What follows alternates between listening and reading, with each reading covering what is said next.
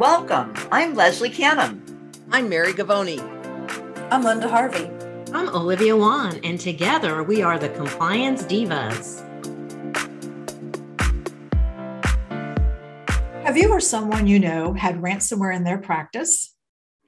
Have you or someone you know experienced identity theft that extended beyond an isolated credit card issue? Hello, this is Linda Harvey. I'm the moderator for today's Compliance Divas podcast. We bring clarity and simplicity to compliance by navigating the regulatory world to keep you on course. We invite you to subscribe to the Compliance Divas podcast through your favorite podcast channel or on our website, thecompliancedivas.com. Any resources we mentioned during our podcast can also be found on our website. And we invite you to submit questions to support at thecompliancedivas.com. According to one cybersecurity company known as PurpleSec, ransomware has increased 600% since the beginning of the pandemic. As a result, there's been a significant uptick in the sophisticated phishing email schemes by cyber criminals. These malicious actors have posed as the CDC, state dental board licensing groups, and other well known companies or organizations in order to trick us into clicking on a link ridden with ransomware. According to PurpleSec, 92% of malware is delivered by email.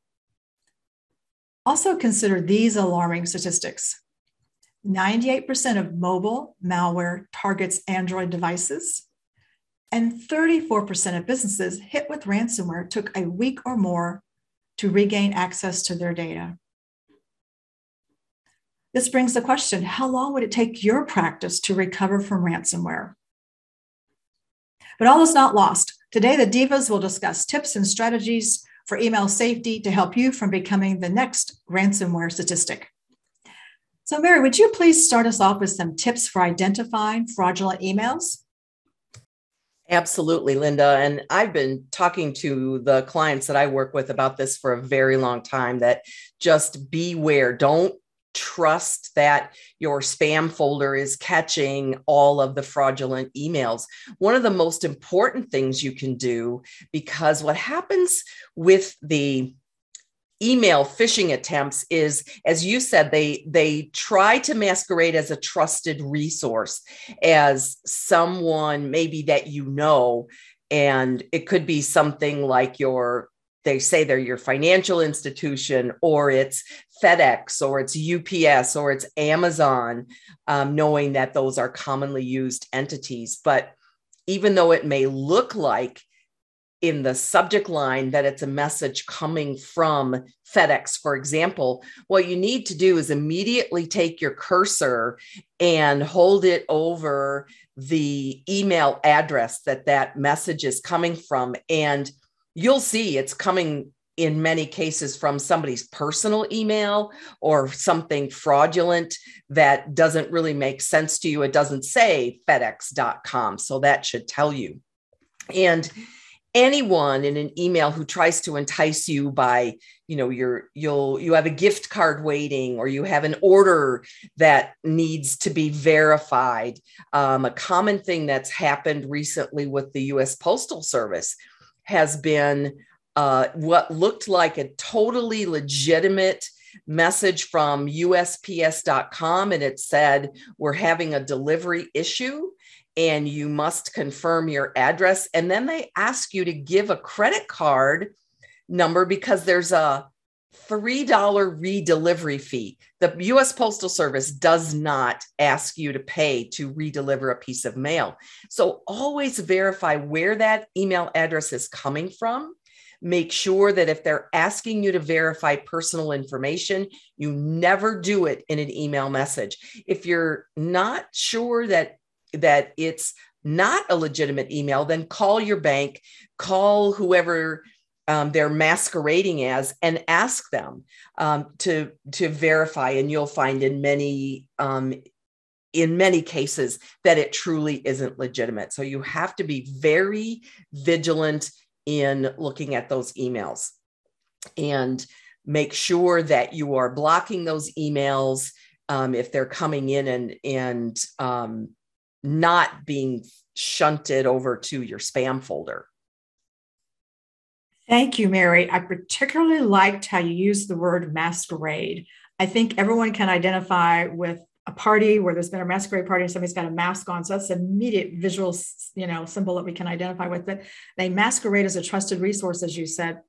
And we've had so many difficulties since the pandemic with the supply chain changes and interruptions that it's difficult to identify because there are slowdowns and hiccups and all kinds of deliveries and so forth. And so you feel like that could be a normal email coming from FedEx or the USPS. And it's we have to be vigilant. Olivia, I know that you had four cyber tips that you were going to share with us today. Could I ask you to and uh, give our listeners some of those tips? Sure, Linda. So now more than ever, we need to be careful because scammers are using the crisis in Ukraine to target small businesses, which could be dental offices, as well as individuals. So there are several uh, ideas on preventing a phishing email. For example, never click on links or attachments in the email body uh, or message that asks you to donate money and that it's urgent, the email might appear that it's a donation to relieve the Ukraine people, and it is not. Uh, also, there the email might say that the donation is exclusively via official and trusted charities, nonprofit organizations, and fundraisers. We just make it a policy in my office that we do not make contributions via email. It might look legit and it is not, unfortunately. The next tip, Linda, would be to check your financial accounts regularly for any suspicious activity or unauthorized charges. I recently worked with a client who had didn't realize that he was paying an automatic draft to Amazon in the amount of $50 per month.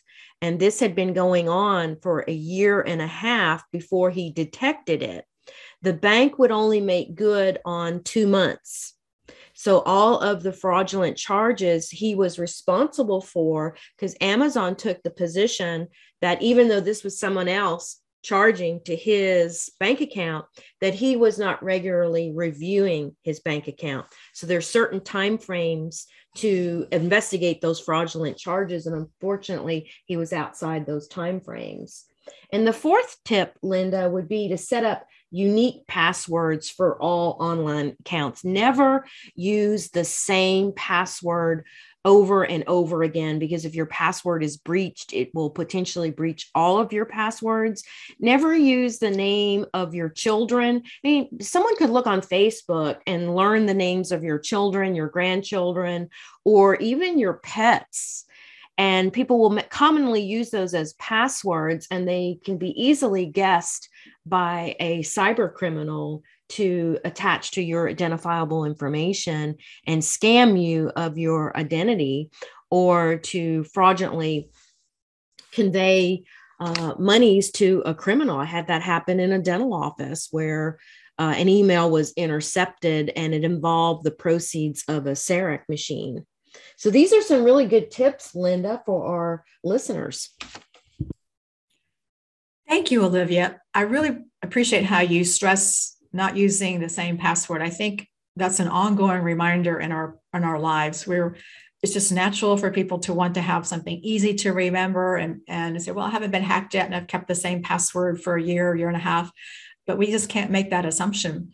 Um, I'd like to make our listeners aware of the fact that there is free software online where someone can begin to just hack passwords and, and even just to wreak havoc in someone's life or business. Another tip you mentioned, Olivia, that really resonated with me was being vigilant of your accounts, your credit card accounts. How many times do we just pay a credit card statement that comes into our home and we don't look at everything that's been charged? And that's particularly true in an office credit card account. It might just, it may be looked at, it may not be looked at, but it's sent right over to the bookkeeper or the CPA to pay the bill, and no one is checking it along the way. So I could see where, with your example, a charge could be there for a very long period of time that's erroneous and nobody catches it. So great reminders, Olivia. Leslie, there are some other ways I'm sure that scammers can try to trick us because they are pretty crafty with their social engineering. what can you share with us today? Linda, there's something called smishing, which is like an SM in front of the word phishing with a PH. And it's quite concerning to me because smishing is a phishing cyber attack that's carried out over a mobile text messaging device, such as your cell phone. So victims are deceived into giving sensitive information to a disguised attacker, and uh, SMS or short message service uh, phishing can be assisted by malware or fraud, fraud, fraudulent websites. It occurs on many mobile text messaging platforms, including non SMS, channels like data based mobile messaging apps. So, as the definition suggests, it combines SMS or short message service, better known as texting, and phishing to further define smishing. And it's categorized as a, top, a type of social engineering attack that relies on exploiting human trust rather than technical exploits. So, when a cyber criminal fishes, they send fraudulent emails that seek to trick the recipient into clicking on a malicious link. And it simply uses a text message instead of an email. So it's the same concept as what Olivia was talking about. And really, the bottom line is that uh, cyber criminals are out to steal your personal data, which they can now use to commit fraud or other cyber crimes. And they can get your money, or if you use your phone at work, which many businesses do have people, employees using their own smart devices for business purposes, they can actually attack your company's business. And they use that, again, with malware and malicious websites. Now, today, more and more people using their smartphones, now we have not only a personal threat, but also, if you use it at work, a business threat. So, smishing works like this it's deception and fraud. They're the core components of any SMS phishing attack, as the attacker assumes that an identity that you might trust, then you're more likely to succumb to their request. And uh, there's actually three components for social engineering principles that allow smishing attackers to manipulate a victim's decision making. One is trust because they pose as a legitimate individual or organization, and uh, that lowers the target skepticism. And they're also sometimes a more personal communication channel through text messaging, which also lowers a person's defenses against threats. The next uh, social engineering principle is context, using a situation that could be relevant to targets that allows an attacker to build an effective disguise or masquerade, as we had said earlier in the podcast. And the message feels personalized, which helps it override any suspicion that might be spam. And then the third principle is emotion. By heightening a target's emotions, an attacker can override their target's critical thinking and spur them into taking action, like clicking on a URL link or disclosing private information. Sometimes I know I feel pressure when I get a message that tells me that uh, that there's a purchase that was made and I know that I didn't make that purchase. My natural inclination is to follow up on that immediately. Say, hey, wait a minute, I didn't spend that $1,100 on golf clubs. this is definitely not me, but that's what the hacker uh, wants me to do and and they're really uh, depending on me to be a person that is busy and i use my social phone my social media or, or, my text messaging on the fly through my cell phone. So i might not stop to take a minute to take a beat to to just think about what the message is is really about uh, and so that really lowers my defenses and makes me a better target. Linda Boy, Leslie, that is wonderful information on smishing. Olivia, did you have a contribution on that topic? I just wanted to add that it's so coincidental that we're talking about this because I just received one uh, a few days ago from Wells Fargo, and it said, Your online banking has been locked due to unusual activity. Please log into your account at, it gives the link, or visit the nearest Wells Fargo branch. Well, don't have a Wells Fargo account But if I did have one, how enticing or reactive someone would be to click on that link to defend the activity on your account. So more and more we're receiving these.